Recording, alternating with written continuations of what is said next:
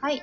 えー働くと育てるを楽しむキャリアジャグリングということで、キャリアジャグリングする方を毎回ゲストに迎え、生き方、働き方を深掘りしながら、飾らない等身大の本音を聞き、お届けする番組です。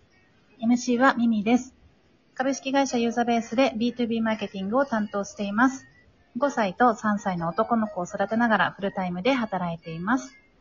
そして今日もアシスタントの島田さんこと島門です。島門よろしくお願いします。はい、よろしくお願いします。8歳ともうすぐ4歳の女の子と男の子を育てながら、ミミさんと同じ株式会社ユーザーベースでフルタイムで働いています。よろしくお願いします。お願いします。はい。そして今日のゲストは、鴨原真二さんこと、カモカモです。こんにちは。よはい、こんにちは。ろしくお願いします。お願いします。では早速、カモカモの自己紹介お願いします。はい、お願いします。もともとは、ニュースピックスに入社をしまして、経営企画を担当していました。今年からはユーザーベースの IT の部門も兼務をしていまして、仕事としては業務改革とか業務改善とかそんなことをやっています。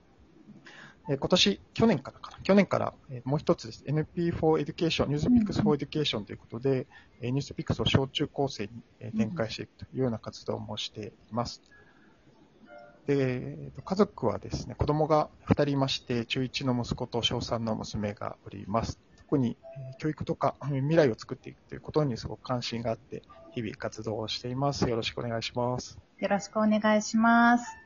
カモカモさんもいつの間にかもうユーザーベースだとフル株の方になっちゃいましたね。そうなんです。いつの間にか。怖いですね。怖いですよね。もう何年目ですか？今、どれぐらいなんだろう ?5 年？5 ?5 年、6年ぐらいですね。うん。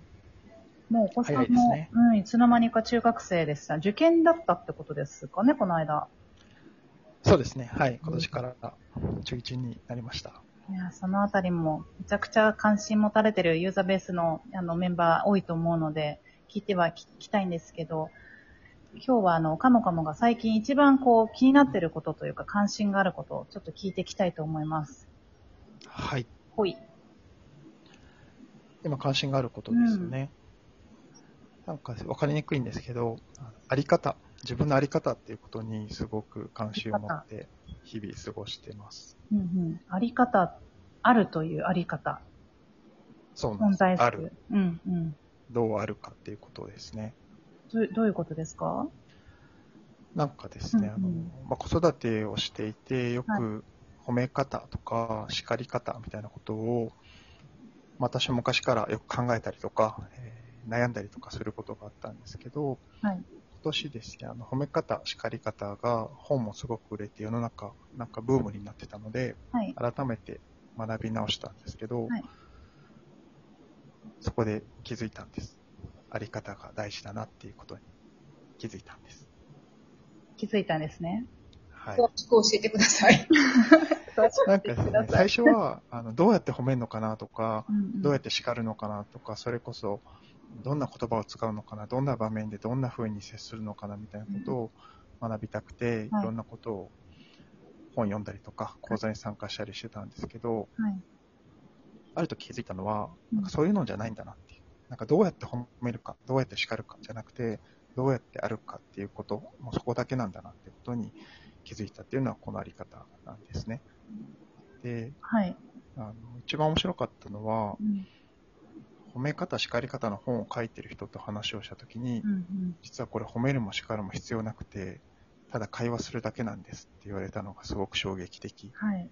で、例えば子供がなんか工作したときに、うん大人って、あ、これ UFO 作ったんだねとか、うんこれ動物園なんだねとかすぐ言っちゃうんですけど、うんそうじゃなくて、これ何作ったの？って聞いて、いや、これ車だよとか、これはロケットだよとか、子供が言ってくれたこと、そのうん。発した言葉と目の前にあるもの、それだけを一緒に表現してめでていけば、うん。会話が成立するっていうことを学んで、そうしたら、褒める必要もうん。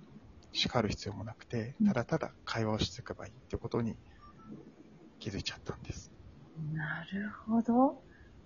きっかけは、その褒め方、叱り方を書いた著書の方の講座だったり、そこがきっかけだったんですね。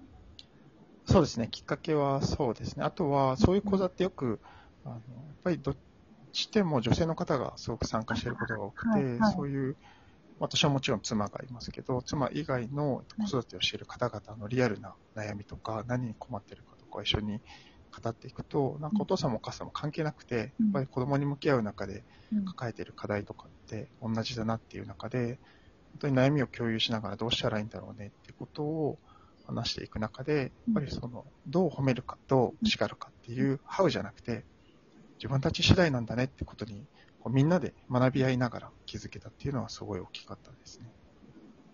さっき、こう、絵を、あの、描いた子供に、こう、キリンなんだね、キリンかね、上手に描けたねって、これまさに褒めてる。それ自体がそうじゃないんだよってことですよね。そうなんですよね。すぐ、特に、あの、すごいねとか、上手だねみたいな表現をやっぱり我々使いがちなんですけど、そうやって評価が入っちゃってるから、そうだなんかゆね、例えば、大人から見て首の短いキリンがあった時に、うんなんであんだ？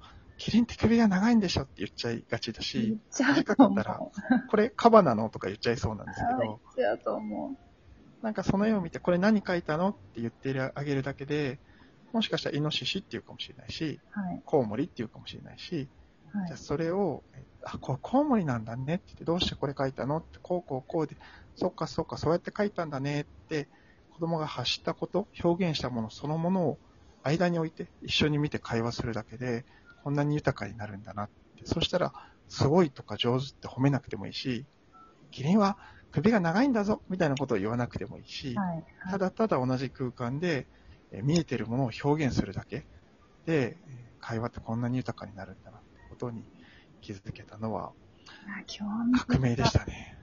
今、あの、褒めるっていう方を話していただきましたけど、叱るときって結構有効じゃないですか？そのアプローチ。そうですね。叱るときも、なんかよく言われる自分が持っている価値観とか自分に大事にしていること、やっぱり当てはめてそことのギャップだったりするので、うん。なんか自分じゃなくて、例えば、なんだろうな、牛乳こぼしちゃった時とかも、はい。なんであんたこぼしてんのとか、何してんのっていうよりかは、あ、こぼしちゃったねってそのものを表現して、一緒に吹こっかって言ったりとか、その起きてるものそのものを言葉で表現する。あ、すごい散らかっちゃったねとか、あ、こぼれて大変大変一緒に吹こっかって、見えてるものそのものを表現していくと自分の価値観ってそこに出てこないので、はい。なんかそこはすごい訓練もいるんですけど、はい。あの叱るも褒めるも関係なく対応できるような経験をしましたね。私絶対牛乳こぼされたらそこに感情が 乗っちゃう。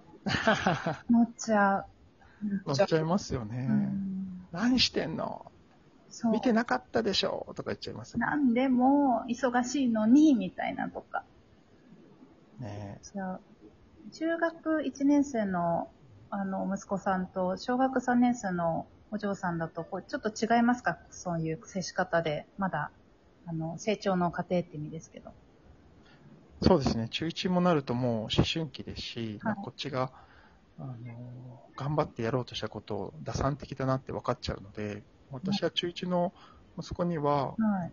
そういうことに挑戦しているよって、自分がそうやって変わろうとしてるんだよってことをもう話しちゃってます。で、えーパパのお父さんの嫌いなとこ話してとか、こういうとこが嫌だっていうのは、とよくあのフィードバックをもらうようにしていて、前はですね、ちょっと言いにくいことがあるって言ってたんで、はい。私の iPhone、あのスピーカーで渡して、はい。録音してって言って自分で、お父さんの直してほしいことって好きなだけ喋っていいよって喋ってもらったんですけど、その中にコナンの本を買ってほしいとか要望もいっぱい入ってたんですけど、なんかでも面と向かってじゃなくてうん、自分で話すと、うん。結構自分の中でも言いたいことが言えたって言ったのでう、ん。定期的にそれをやろうとしています。下の子は小3だからまだそういう打算的なことわかんないので、うん。そのまま受け止めてくれるので、子供の発達段階も面白いなと思ってやってます。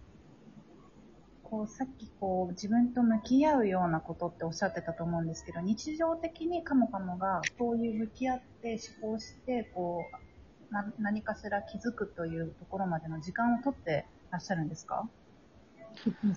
そうですね。なんか自分で意識的に取ってるかっていうと、とそんなにこの時間にやろうとかないんですけど、むしろこういう会話をした後とか、はい。会議が終わった後とかに、ああ、そういうことか。なんだろうな、自然に、今のどうだったかなとか、さっきのってどうしてそういうふうに言っちゃったのかなとか、自分の感情とか価値観にあの向き合って、それをこう言語化する、はいはい。言葉にすることはすごく意識的にやってます。か書き出したりとかされるんですか？それともこう言葉に本当に出すんですか？今じゃ書き出すことが多いですね。そうなんですね。はい。へえ。じゃあ感情と価値観に徹底的に向き合い、言語化するっていう訓練をじご自身で取り入れてらっしゃるんだ。そうですね。なんか最近あのリフレクションが流行ってたりもするので、その手法をちょっと借りながら、特に男性が感情を言葉にするのはすごい下手くそだって言って、自分でやったら全然出て、嬉しいと悲しいしか出てこなかったので、それを一生懸命語彙を増やして、はい。自分の感情を言葉にするとどうかとか、いそこにどんな価値観があるのかっていうことは、そうですね、そこはなんか徹底的に向き合うように、この半年とか特にしてます。ズバリこう半年向き合ってきて変化は感じてらっしゃいますか？変化を感じるんですよね。何か変えようとしてたことが、うん。自分の中が変わると外は自動的に変わるってことにやっぱり気づけて、うん。外の世界をどう見ようかっていうよりかは、自分のあり方を変えると、なんか見え方が変わるみたいなことを少しだけですけど、はい。